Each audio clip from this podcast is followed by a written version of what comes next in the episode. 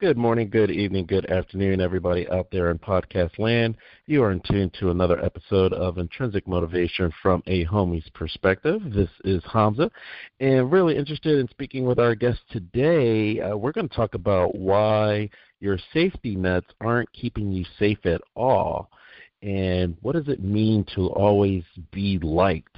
So I'm really intrigued to talk to our guest today because I immediately thought of Ray Romano and Everybody Loves Raymond, and we want everyone to like us, right? Doesn't that keep us in our safety net and we have our security blanket like Linus from Charlie Brown? That's not the way to go. Well, this expert's going to put us on the right track. Without further ado, I'd like to welcome Joffrey McClung to the podcast. Welcome, Joffrey. Well, thank you so much for having me. I'm delighted to be with you. Absolutely, yes. Thanks for making it. And so, yeah, that I, I wanted to. I was excited in speaking with you because the, you're always taught. Well, we were taught in school that you should have a safety net, and so as a child, you're taught that. But as an adult, there are many people that feel like they haven't reached their potential or life may have passed them by because they were playing it safe their whole life. And so it sounds like you have not been playing by those rules at all. no, I haven't. I may have tried at one point, but I don't do it very well. Let's put it that way. so let, let's back up. Let's let's start how you broke through the reins of the matrix and became the powerhouse that you are today. Well, I'm not sure powerhouse would be quite appropriate, but I'll take it since you said it. Uh, I started out way back in the day in the theater world back in New York. I, I moved to New York way back when. Did theater, did acting, then added producing. I always I love producing. I love putting on a show in a sense. So did that, did some off Broadway, did lots on off off Broadway as well. And then I had um a dark night of the soul when I left a relationship. Uh he and I had been together, I don't know, seven, eight years and I had a dark night of the soul and began my spiritual journey, so to speak. Uh, and this is in the mid '80s. This is how old I am. I hate to I hate to admit it, but that's how old I am. I was the mid '80s, and I started. um I'd always been interested in spirituality and metaphysics and whatnot, but I really went full force mid '80s, and began to explore different aspects of metaphysics and spirituality and whatnot, and kept doing my theater and my soap opera work and my commercial work. And then I, uh, my father had a heart attack and I moved back to Texas for about four years to help run run his publishing business while he was recuperating, and I was sort of getting my feet back on the ground after that dark night of the soul, and I began to make short films because that was my next step. Theater was fine, but you know I wasn't going to go any further, so I started doing short films. And so I was still in the same area, but still doing my inner homework, my spirituality work, my metaphysic work, exploring my inner wounds, uh, just anything and everything. Every seminar there was, I attended. I did it all. Moved back to New York, got a television job as a producer, and did that for 15 years. And actually ended up using that as a way to make my first feature film. It was such a good job. I made commissions on it, so I was able to take three months to make a feature film. So I thought life was going pretty good. I got to tell mm-hmm. you, I thought, okay, I did my homework. When I went back to Texas those four years, I'm feeling better. I'm getting more money than I've ever made. I'm doing a job I love. I'm doing a feature film. Life's going my way finally.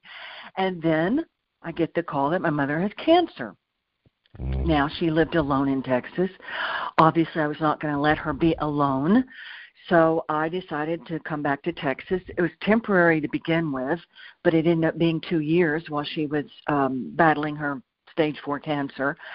And uh ended up staying here because my job sort of was ending. I was traveling back and forth. But uh i knew it was sort of over if that makes any sense Amos, because you sort of know when your job's done. It's like I'd done everything I needed to do in that job, and people were moving to social media more and more. So I was doing less television, and for me, the whole point was to do television. That was the fun part of it. So I ended up staying in Texas and helping my mother pass on and that sent me into a tither, I must say. I grieved that immensely and mm-hmm. finished during that period i ended up finishing my self love homework which i'd been doing throughout the years thinking oh i'm finished You always that's the mm-hmm. thing with metaphysics and spirituality. You hit a level and you think, I'm done, I'm finished, I've achieved the goal. And then something yes. comes in your life and you realize, Oh, that was just a certain level. I've got a new level I've got to hit now. And that's what hit me during that grief period with my mother. I thought, Okay, well, I'm down here and I'm in grief. I'm going to finish my self love work that I thought I'd finished when I moved back to New York. Obviously, there's some stuff still in there. So I ended up finishing my self love work and then I found out my best friend had cancer.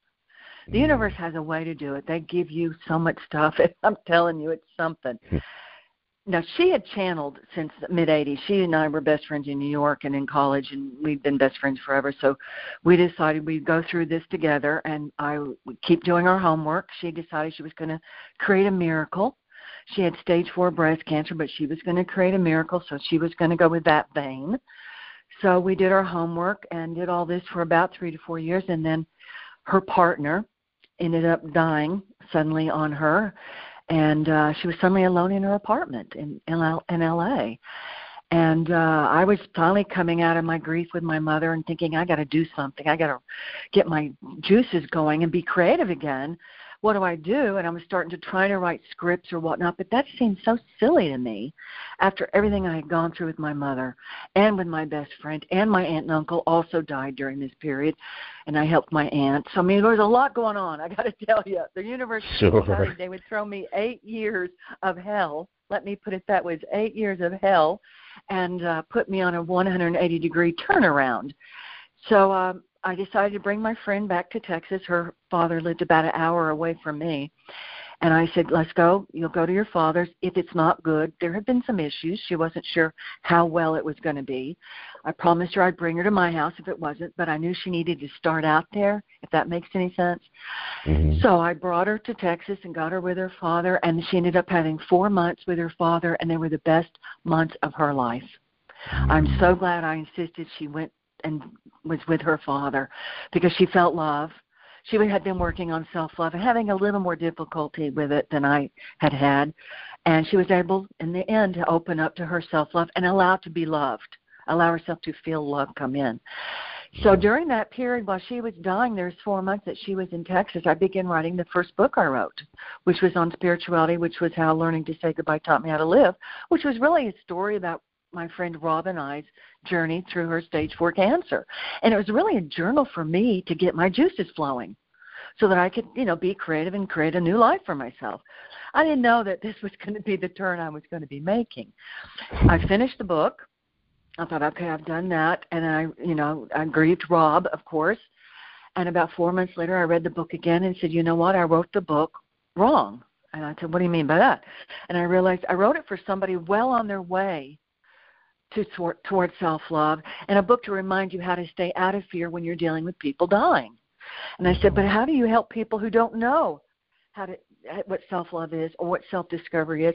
How how are you going to help them? And I thought I wrote the book backwards. I should have written this book. So then I wrote the Heart of the Matter book, and that's where safety nets come in. I know it, I took a long way around.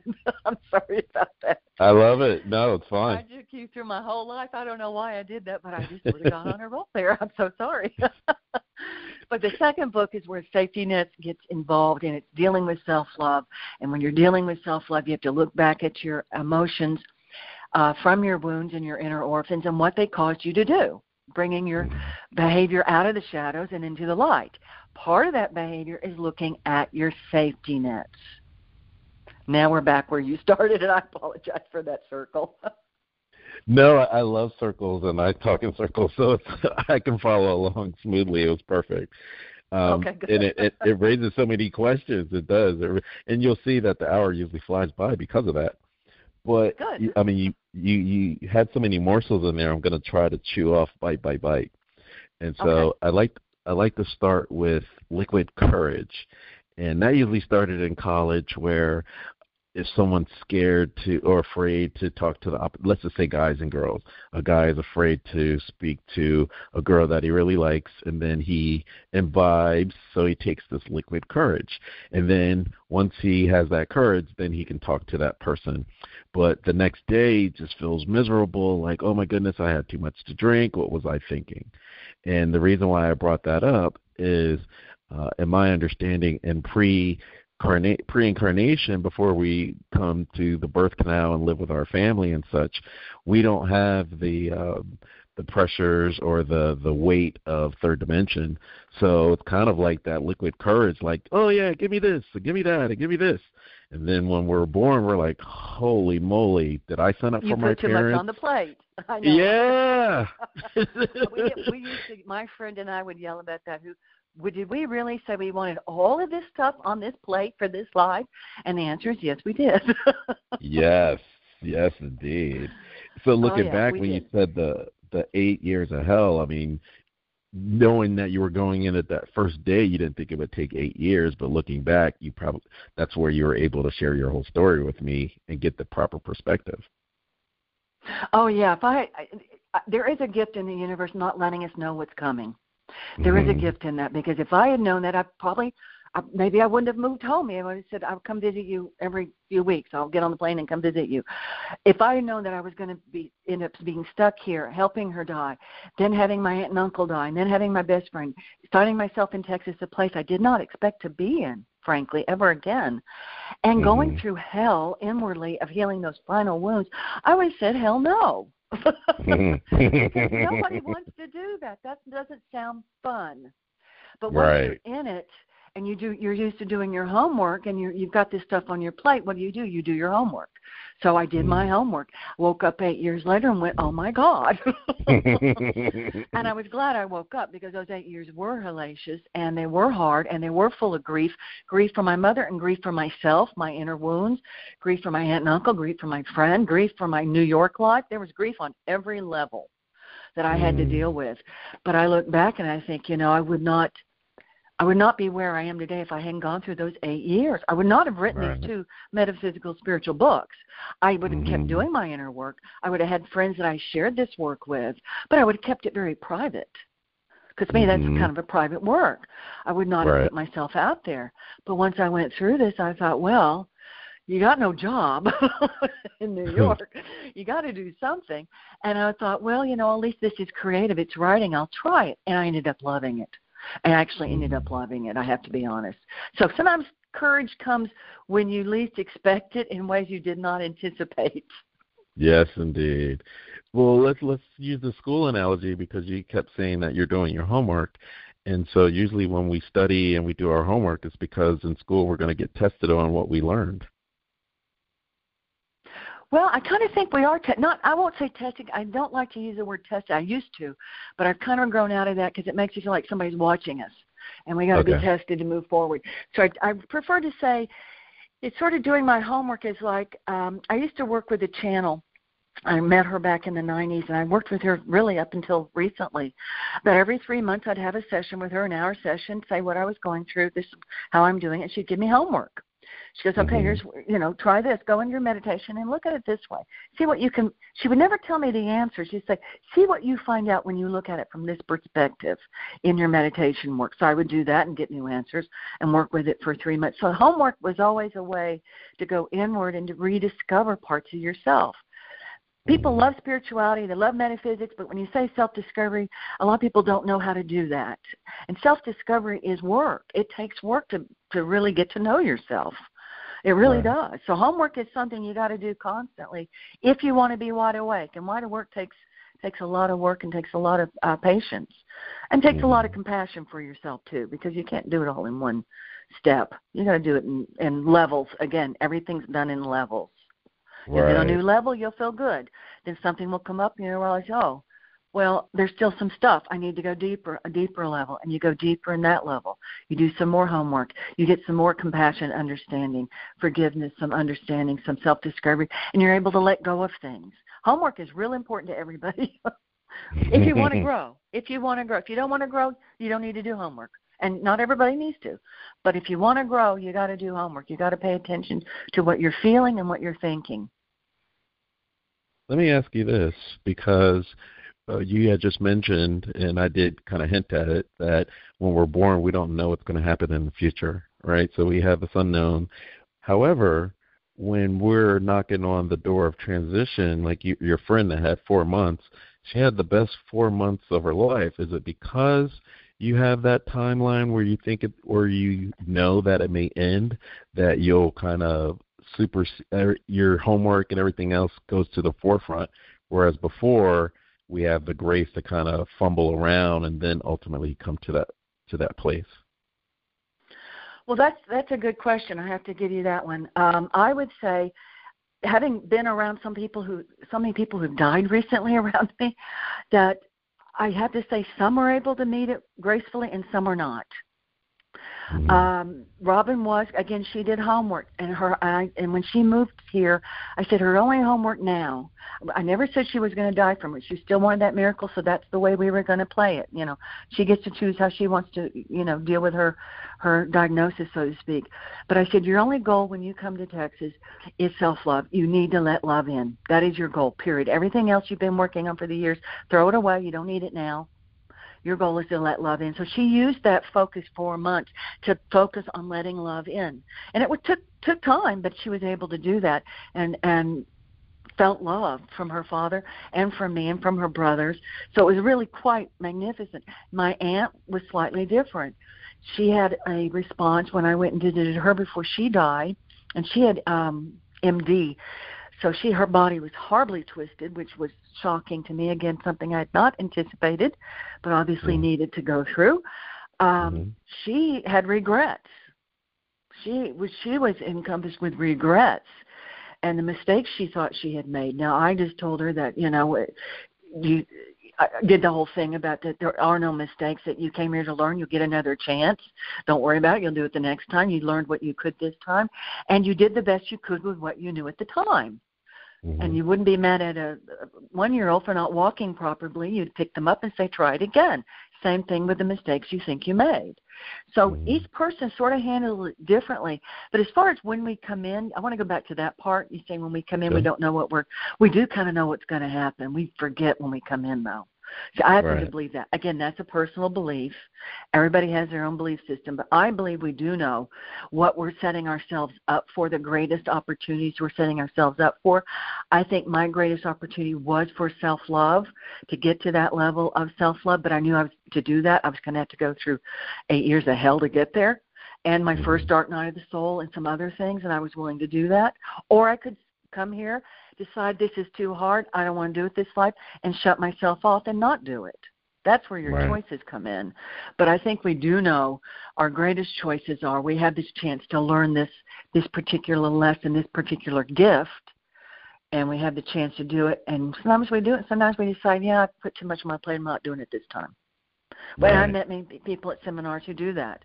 They'll go to seminar after seminar, seminar, but not really do any homework to change anything. And I think, okay, well, they're not going to do it this life, and that's okay. They're just, which you know, they're going to going to do their thing, and they'll do it next life. That's sort of how which, I see it. Which leads me to my next question, which okay. is since you you've been since you've been a part of Hay House, I had uh, gone to Toronto for one of those uh, what is it? Um, you can do it conferences. Oh and yeah. So, yeah. and uh, what's her name? There, I think it was Doreen Virtue at the time, since it's she's totally different today. But she was channeling at this this time. I think it was Doreen Virtue, and uh, so people, you know, we're all in the audience and we're listening to her, and she's talking about past lives and channeling and such. And so she goes around. I don't think it was Doreen Virtue now that I mention it, but uh, who else was it? Uh, anyway, the the point of the story is she was channeling, and so you're, or she was a medium, and so as you go around the room, you know, you're waiting to hear from a deceased one or a loved one, what have you. And some were like love, love, love, and then there were others that were like well, you know, I don't really believe this, even though I know I'm dead. They were kind of still stuck in the third dimension. So I was just wondering, with uh, your relationships with those that were so close to you, that transition, uh, were you able to still have relationships, and, and did they morph in any way? I would say yes, I did. Mine's slightly different. I don't channel or medium, but through my meditations, I was able to connect with my mother okay. uh, in a meditative state. I mean, just to me, I think we can all do that. Obviously, we all have that talent, and just go in a mm-hmm. meditative state. And there were some questions I had in my self-loving work. There was a question I had because in our family, um, there was some tension uh, within the family. There was some jealousy issues with my sibling, uh, extreme jealousy, uh, physically and emotionally and spiritually and mentally uh, violent towards us. Um, and I was, couldn't quite forgive my mother for letting it that happened to me, letting her allow this person do this to me my entire life. And I, I was having trouble getting to that compassionate understanding and letting that go. And I went into meditation, called my mother in, and I said, Why didn't you protect me from my sibling? And she said, I did try to protect you. I thought if I kept the peace, then you'd be safe. And that just triggered I mean, I just my heart just opened wide open. The way I heard it, the way I again, I, I didn't really hear it. It just drops into your head like a download. But I went, of course. That's what my mother always wanted peace because she thought if there was peace, I would be safe. Because right. the sibling attacked me and attacked my mother and other people, and I was like, oh, and I was able to forgive my mother. I mean, I loved my mother, of course, but with anybody in your life, you have love and you also have some pissed off feelings about them as well. And that little pissed off I couldn't let go of, but I was able to let go of it when I uh when she passed and I called her in. So I in my book I talk about calling people in and talking to them, dialoguing with them in your meditation. Again, I'm not a medium or a channel. That's a different energy. But I sure. think you can get what you need in a meditative state, whether it's one sentence, one word, one look, one touch, what you need for your next step. I do believe you can get that. Right, which kind of goes back to the beginning of safety net, and so you're you're talking about when you have a safety net, you're really trying to control a situation that, on the in the bigger picture, uh, if you try to control it, you may miss the message that's coming through. Oh yeah, well, safety nets really, truth of the matter is, they they're not about who you are, but rather how you see the world and what you have decided you must do to be safe and to feel loved. Safety nets mm-hmm. are they buffer you from your outer world and your inner world of pain. Uh, taking that's your go-to behaviors. They're they're born out of a falsehood that you must protect yourself from a dangerous and unpredictable world because you're unlovable, unloving, unloved, and that you're not good enough. Those different facets of self-love those different compa- um, facets of self-love that you you do not have. Therefore, you need your safety nets to feel safe and to feel loved. Safety nets give you a false sense of security, but it's really your ego's way to make you feel slightly better. There's such as judgment is a safety net. Control is a safety net. Needing to be right, um, self righteousness pleasing everybody is a safety net. They're ways to mm-hmm. keep you to feel safe and to give you a false sense that you are loved because you're looking for love outside of yourself versus finding it within yourself. That's what I mm-hmm. mean by safety nets, if that makes any sense. No, it does. It's just that, it, and just for a conversation for the for the audience, you know, it starts out that way when you're a child that especially today with with the news of paying hundreds of thousands of dollars so your kids can get into college. Oh lord. That sends a lot of mixed messages to that child a lot of mixed a lot of mixed messages. And I'm sorry for the adults too that they've they're so shut off from themselves that they don't trust the world enough and their place in the world and their sense of self love that they're passing that on to their kids. Frankly, is what they're doing. But that's right. a whole other conversation. But that's what they're doing. They're passing on their own lack of self love, their own sense of knowing that they're safe in this universe, that they have everything they need for their journey before them, and so do their kids. So, are you that's saying that? Are you saying Jeffrey, that before you incarnate, you may choose parents that look that way so that you can bring that out of yourself and through yourself, they would learn through you. Yes, you got it exactly right. Couldn't have said it more beautifully. I have to give you kudos on that one. You said it beautifully. That's exactly right. You choose your parents, you choose your siblings. I chose my sibling who, who beat the hell out of me, frankly, my entire life. I chose that mm-hmm. sibling to do that so I could go on that journey of losing my lack of self love and finding my way back to it. It's a, in a way, life is really a game. We all think it's about lessons, but really it's a game. It's a game of consciousness. Okay, I'm going to go down here. I'm going to see if I can remember self love. Okay, how do I set that up? I'm going to forget self love. That's how I'm going to set it up and see if I can find my way back to self love. Because on the other side, we already know all this stuff. Mm. On the other side, we know this stuff in our higher self level. We have all this stuff. But playing this game of consciousness, going, okay, on this particular planet at this time, I'm going to come down here and I'm going to see if I can find my way back to self love. I'm going to have somebody beat the hell out, of, beat me to death with it, so that I would have to find my way back to it. If that makes any mm. sense to you. So yeah, I think we come in choosing our parents choosing our parents that are going to lie for us to get into college so that we can wake up and go, hey, this is saying a lot about self love and my place in the world and that I don't have enough. I was not given everything I needed for my journey, is what they're sending that message to the, those kids, unfortunately. And of course, unfortunately, you're having adults who are still stuck with their inner uh, orphan wounds, raising kids, helping them keep their inner orphan wounds going as well. It's a mm-hmm. circle that's it's a vicious circle that goes on until somebody breaks it.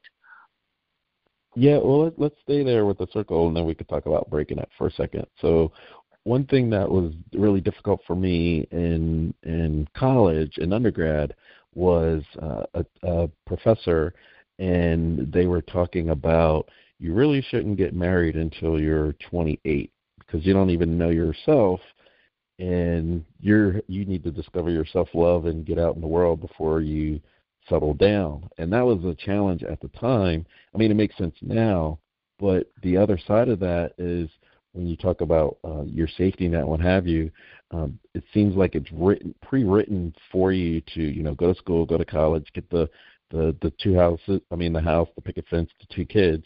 And then when you're 35 40 you have that dark night of the soul that you talked about earlier yeah, that's pretty much how it's. That's how we're told it's supposed to play out. My dark mm-hmm. night of the soul hit me when I was 28, so frankly, mine hit a little earlier than everybody else. You're an overachiever. I am an overachiever. I knew I needed to get started on my metaphysic work, so I thought at 28 is when I'll have my dark night of the soul. Then I'll have another one when I hit 40. Why not? Uh, but um, yeah, that's how we're told it's supposed to be played. That you do this, you have your kids, do and then when you hit 40, 45, then you have your midlife crisis, and then you start to look at your life and decide what you, you know, you look inward or something like that. But I think that's changing, especially for the younger younger people. I think people are going on that journey of self-discovery much earlier now. Uh, with all the mm-hmm. look, when I started it, I had to go to the occult section to get the books I needed to read. Right. My, the first book I read in 1984 three, four with Seth Speaks, it was in the occult section. Mm-hmm. There was no New Age section. There was no spirituality section.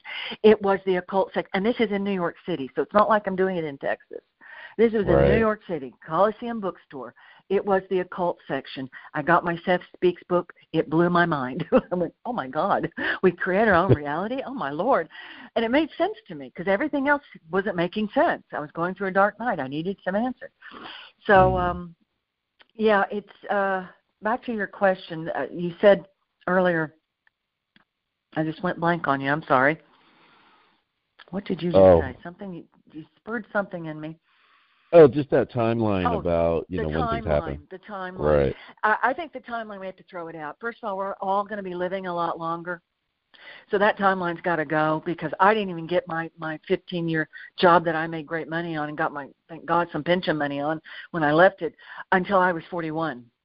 Mm. Before that, I did theater, I did soap operas, I did commercials, I had day jobs in between my my acting work. Uh, pe- other people switch jobs. Life's completely different than that that route that you get married at. Now, lots of people still do that. And I'm in Texas, and everybody does seem to do that down here. And maybe in Atlanta it's the same. I don't know, but um, I, I think we got to throw all of that out the window and live yeah. the way you want to live. So if you if you want to get married when you're 23, go ahead. I think you know, good. Go ahead. You may be divorced, but you know what? It's probably part of your journey. Mhm. You know. Yeah, we had a we had a guest. We had a guest on recently that was talking about Margaret Mead and the fact that she says that you you get married three times in your life, it may be with that one person, or it may be you know three different people. That makes sense. I'm see, I like her a lot. I like her a lot. I like the people you're mentioning a lot. I like well, you're my friend because you read Seth uh, Seth Speaks, so you already get a gold star star right off the bat. Oh yeah, well, I read all the Seth speaks. I read all the Seth books. I read I've read every book. I think there's. I quit reading recently because I thought, okay, I'm writing. I got to write, not read other people because I don't want to put their stuff in my book. Right. I stole their stuff, so I can't read right now. But uh she's right, and it's and it's it's true in the sense we do get married three times, whether it's actually a marriage or not. Mhm. I think you. I, I'm on my third incarnation in this lifetime. My first Mm. incarnation was when I moved to New York. I mean, it was childhood to New York. Then I had my dark night of soul. Then I had my second incar- incarnation when I moved back to New York. Did my 15 year TV job, and then I'm now in my third incarnation where I'm becoming this spiritual metaphysical writer. I mean, that's my Mhm. third life, and they're completely different Mhm. and they're all creative. So I mean, obviously, you stick with certain areas within your life. I, you know, I think I'm always being a creative area, but you have three different lives. So those are three different marriages for me in a way. So I think Absolutely. she's right. You do have three different marriages. You do have three different lifetimes. If you're lucky, you get to have three different lifetimes. I think that means you're growing. Right. Yes. Well, Now, next you life, I may take a break and not do that three different lifetimes. I may take an easy lifetime next time. Oh well, since you're a Seth fan, I, I want to ask you about Oversoul Seven, and oh, so oh yes. in that one I there were love Oversoul 7. timelines, right? There were timelines where you were jumping in and out to your different incarnations to bring that message back. So was that more so just for reading, or have you ventured into I've that done that. arena? I've done that work in the beginning. Yeah, back in, in my early days in the metaphysics world, I did a lot of that inner work of, um, of course, past life work. We all know that. But there were Mhm. times where I would connect to another life. That, of course, they're all lives are all happening at the same time. So I would tap into a life that I needed to to tap into at that moment to understand the problem I was having now. hmm No, I don't do that as much anymore because once you've done that enough, it- it's like, okay, I've got this life. Let me focus on this. Now, I did past life work to, to heal some wounds that were that were bleeding through in this life that were still playing out. That's slightly different than the Oversoul Seven, which is wonderful, three wonderful books. And Yes. somebody bought the movie rights, and, and they bought them back in um, early '90s, and they've never put them out there. And I'm thinking, well, that's ridiculous because I'm going to write the damn script and put it out there myself. It's Yes. so good. They're also wonderful. They're different lifetimes. They cross over into dream life. I used to do, do a lot of dream work in my life. Um, a lot of my messages come in my dreams. I didn't do the med- I didn't do the channeling work or the medium work, but a lot of my work is done in dreams, and I mean Mhm. vivid dreams. I have vivid dreams, and uh, I used to uh, have different lifetimes sort of appear in my dreams, cross over, and sort of I would suddenly be them for a little bit and get some answers. So I think there's a lot of stuff going on that we just need to pay. If you're interested, now if you're not, fine. But if you're interested, if you just put put it out there, you want to learn more about yourself, especially like when you're sleeping, put it out there. Those things will come to you in your dreams. Have you ever played the Colleen game? Choline, I don't think so. Yeah, the supplement Tell me what it is. choline. Sure, it's just a supplement. It's a supplement you Oh. can get over the counter at the store. And oh, so Oh, okay. there's a t- there's a ton of videos about choline and taking it before you go to sleep because it, it enhances your lucid dreaming. Oh, okay. Well, I'm pretty good with lucid dreaming anyway. I don't need much help with that, frankly. There are times I don't need to be dreaming. okay, but that's a good thing if you're into that. The lucid dreaming can be quite. Uh, I remember when I was healing some wounds, I did some lucid dreaming and was able to confront the zombies in my dreams that were my past lives. You know, not past life, but past wounds. And I was able Mhm. to turn it around within the dream. But I still had to do the homework when I came out of the dream. Unfortunately, that's the problem. You still have to do your homework, people. It's fun to do lucid dreaming. You can change some things. You can see your own power. But the bottom line is we still have to do our, our own homework. That's the bottom line. I hate to tell you that, but least from my experience, you got to do your inner homework. Got to get in there I'm glad and do you- that. I'm glad you said that because uh just the you know after Seth it was you know Abraham and and they were saying that we fought so hard just to get in these bodies you know and so when you or people are in the arena of lucid dreaming and such just like I don't want to get out of that mode I don't want to get out of the bed and it's like no that's why we came here No, they're right. They're right. Uh, Abraham, I used to listen to him, believe it on on cassette tapes. oh wow They used to yeah. come out on cassette tapes. That's how old I am. These were, I think this was 1990, 1988, 89, 90, something. They were little cassette tapes that were being passed around to all of us. Um, that were uh, being uh, passed around to everybody. This before he became real, real big. Um, right. Where it just really was like the, again the cult section of us that were doing all this work. But uh, yeah, I love Abraham. But he's right. We are in this body for a reason. That's why you start out doing metaphysics. You do the the the um, the different lifetimes. You do the lucid dreaming. I used to do some astral traveling. I only did it a few times, but I was able to do a little bit of it. And I thought it was so Mhm. cool. You do all those kind of fun metaphysics things, and then you've still got to come back and do your life. Yes. That's the thing. You think, okay, how is this really changing my life? Now, the meditation work, the inner work, the self discovery work, uh, the inner wound work, the inner orphan work, all that's vital uh, to changing to, to changing your life in the present. But I think we all start the metaphysic work the same way, doing the fun stuff. Astral traveling, the past lives, the lucid dreaming, the, uh, all the different, var- uh, the channeling, the mediumship. We all do those different things unless they happen to be our particular path. We end up waking up and going, "Is this really changing my life?" It's fun, but I need to. I need to actually want to change some things in my life. And then you got to get down and do your homework. That's the bottom line, people. You got to do some homework, and and it's fun when you do it, though. When you start doing your self discovery work, it's really quite quite interesting. Mhm. I, I have a question about the 80s. In the 80s, we had the the cosmic convergence in 1987, where uh-huh, felt like convergence. yeah, the thank you. And now, you know, 30 years later, do you see a difference between the environment back in the 80s versus today? Oh yes. Now it's subtle. Again, you're not going to see every everything's subtle, but it's compl- look. The fact I was going to the occult section and now there's new age sections. That's Mhm. a, that's a difference. That's showing you there's a difference going on here. That took 30 years to grow. Mhm. For us coming out of the occult section or going to mediums or channels and doing these little seminars to suddenly you hear it, you know, you got Oprah talking about it. You got everybody talking about meditation on TV. You watch the Today Show and they have a meditation expert on. That Mm. that's a huge difference. That took 30 years to become part of everyday conversation. People are doing yoga. That when I started yoga, now we, they were doing it in New York, but I mean, in the 90s we were doing some yoga in New York, but it was like you know pockets of us in New York City were doing it. Now it's everywhere. I mean, we, I kind of quit doing. I started doing some other things because suddenly I thought, well, I'm uh, all these by these soccer moms. This isn't much fun anymore. but um because I thought soccer moms doing yoga, I don't know. Um so I think there's been a big difference and that the differences are subtle. And the difference Mhm. the fact that spirituality is becoming more mainstream is a subtle difference but it's an important difference. It's allowing us to make our decisions to the divine because spirituality and metaphysics is does connect to the divine energy, allowing each one of us to make that decision about the divine on our own.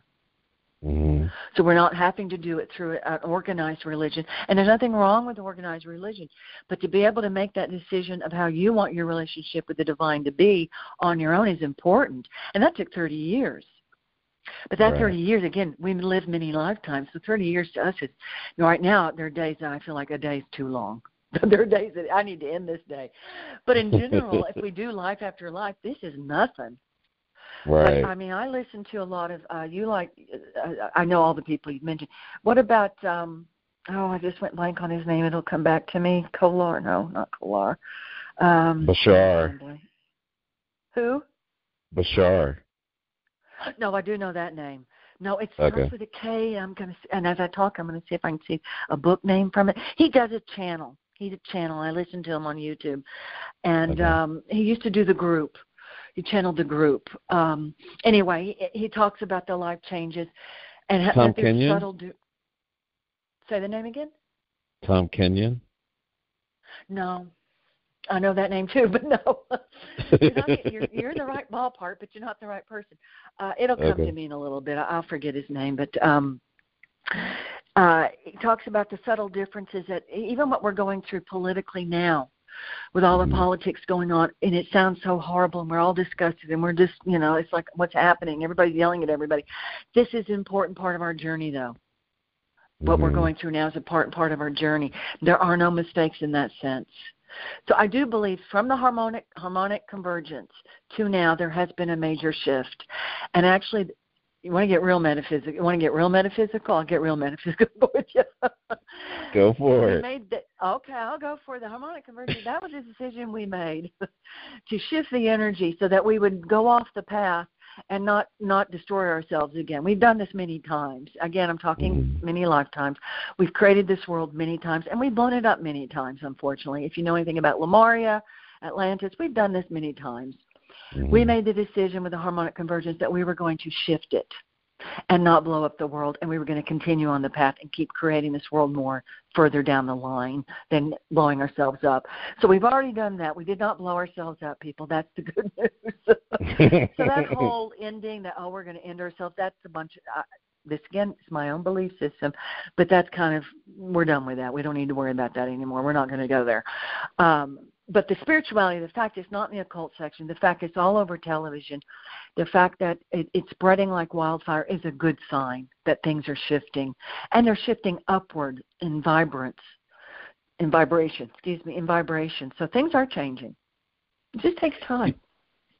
Do you feel that uh, there's another school of thought of, uh, and that was an excellent explanation between 87 and now, and there seems to be uh, an acceleration after 2012. So, in one respect, there's a school of thought that we are year in year seven, and that's why we are expanding so so quickly, um, faster than before. It's because since 2012, it's like put your seatbelt on. Yeah, it has been put your seatbelt on, frankly, and things are seem to be going faster. They really do seem to be going faster, and decisions seem to be made quicker. Uh, it can also be a bit more frightening because things seem to be in our faces quicker too in the right. outer world. But I think it's a good thing that things are going faster. Um, like I said, we've already made the decision. We're going to keep moving on this world and keep raising its vibration further and further up the plateau. Um, so in that sense, 2012, yeah, we made it through 2012. And 2012 we set way back when, in a sense. So yes, it was important, but at the same time, it was important because it was set back, and we already made the decision we were going to go past that point. Mm-hmm. On a mass mm-hmm. consciousness level, we all agreed, yeah, we're going to go past that point. We don't, we don't need to blow ourselves up and start all over again. We're going to go past that point.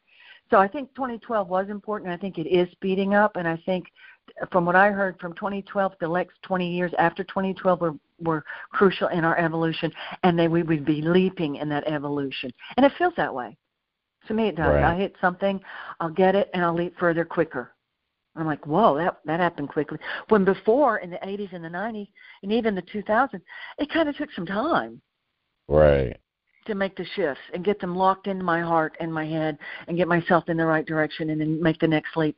Now when I hit it, I'm able to make it and I shift to a new level quicker. So I do think it's happening quicker.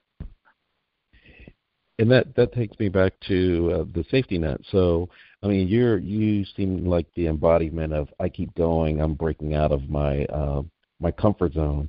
And what what were some uh, some signs that you saw, or some signs that you can give out to the audience that will help them realize that, that maybe they are in the safety net, and if they realize it, that this may be a time for them to uh, make that pivot?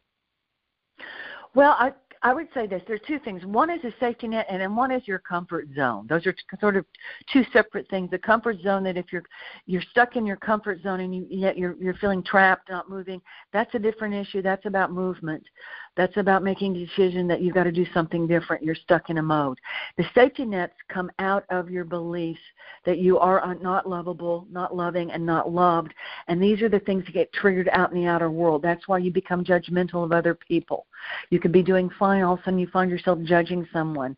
Okay, why are you judging someone? What got triggered in you that makes you want to judge someone because something got triggered in you that made you judgmental. Not that that person deserves judgment.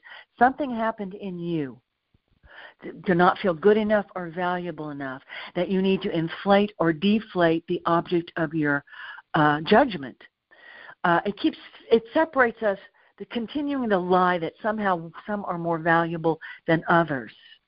So safety nets are things that We all do. We all have them. We all have judgment at different times. Some have more of it, some have less. We all, some of us have control at different times. Some people have more, some people have less. Some people need to be right more. I, I know somebody who always needed to be right. Well, they needed to prove their worth through needing to be right. That is a mm-hmm. lack of self love.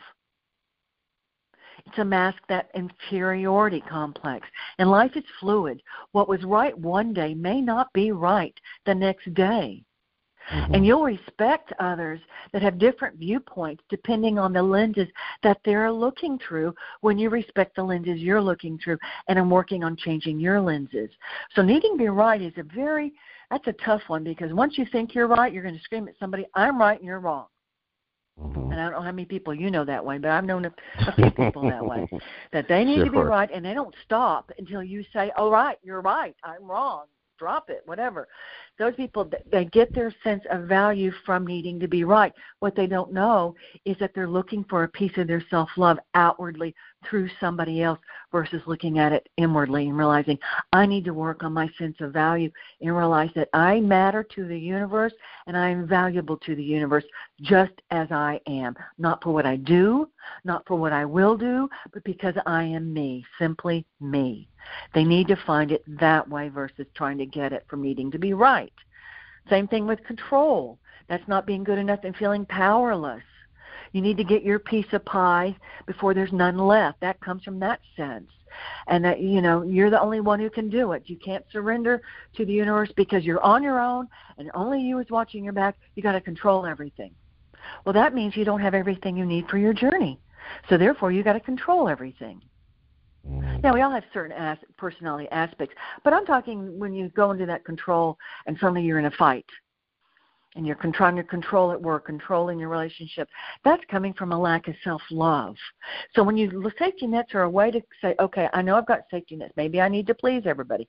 My mother pleased everybody. That was her safety net. That'll keep her safe. That'll make her feel loved. Nobody will be fighting, and therefore she'll be safe and she'll feel loved. So she pleased everybody. Unfortunately, she pleased everybody and allowed people to walk all over her. So mm-hmm. her safety net did not keep her safe. Judgment does not keep you safe because you're busy judging somebody else versus looking at why are you judging everybody else to begin with? What are you feeling about yourself?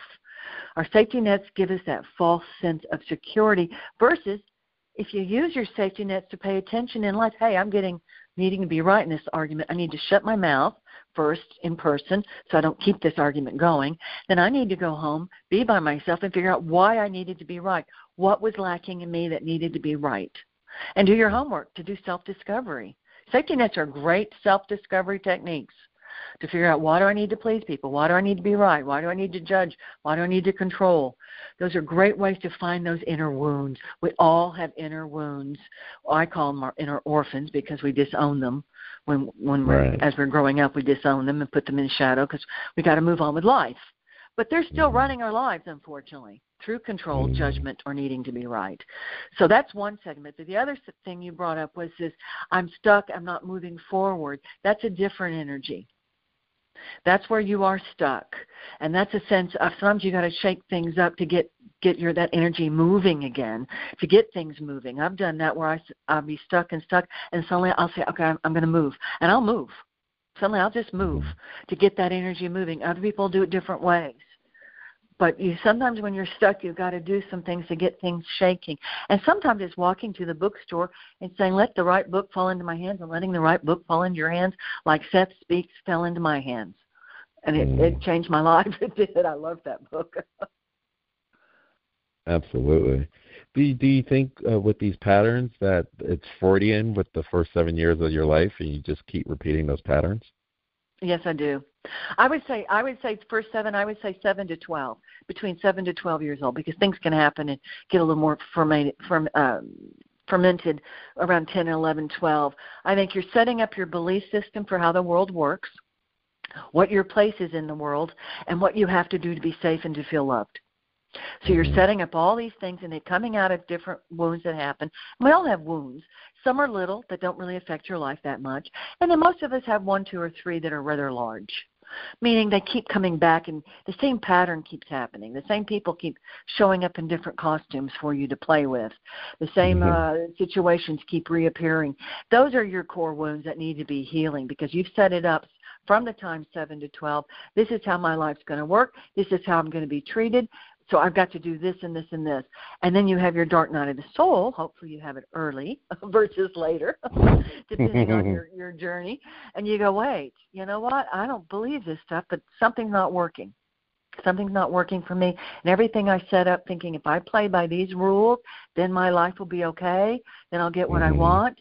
And you suddenly realize it's not working that way. That's that's a great dark night of the soul. That's a great dark night of the soul because it makes you wake up and go, okay, I've got some beliefs that are not working for me anymore. And I think we all have beliefs that aren't working, and we all have wounds that need healing.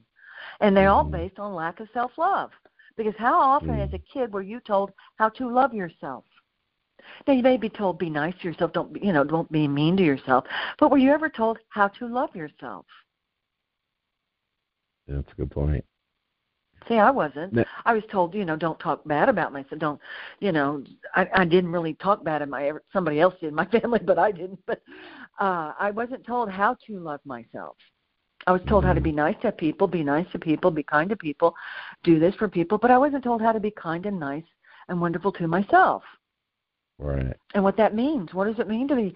What is self love? The way I define self love is that to know in your heart of hearts that your core being, not your personality, personality is formed from different wounds and different things that happen, but your core being, who you are, is lovable, loving, and loved.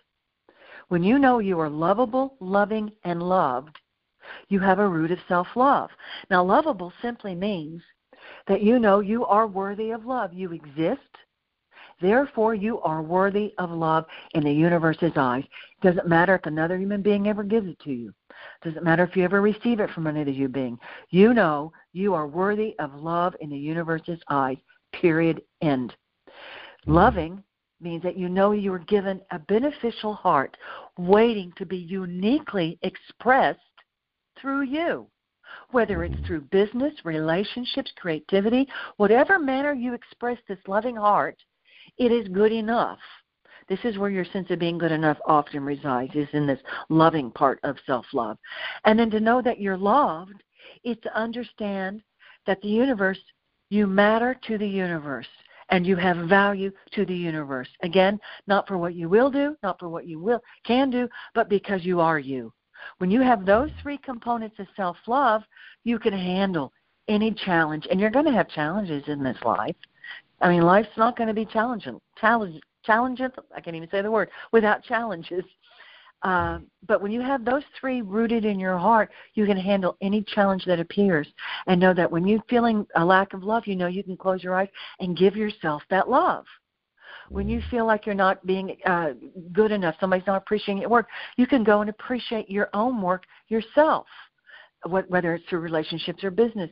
When you feel like you don't matter, you can go and realize that you do matter and you are valuable to the universe, whether you do a darn thing in the world or not. It's not about earning it or proving it. You simply are it. So that's what I mean about self love. Those three things are vital. And I think most of us are walking around.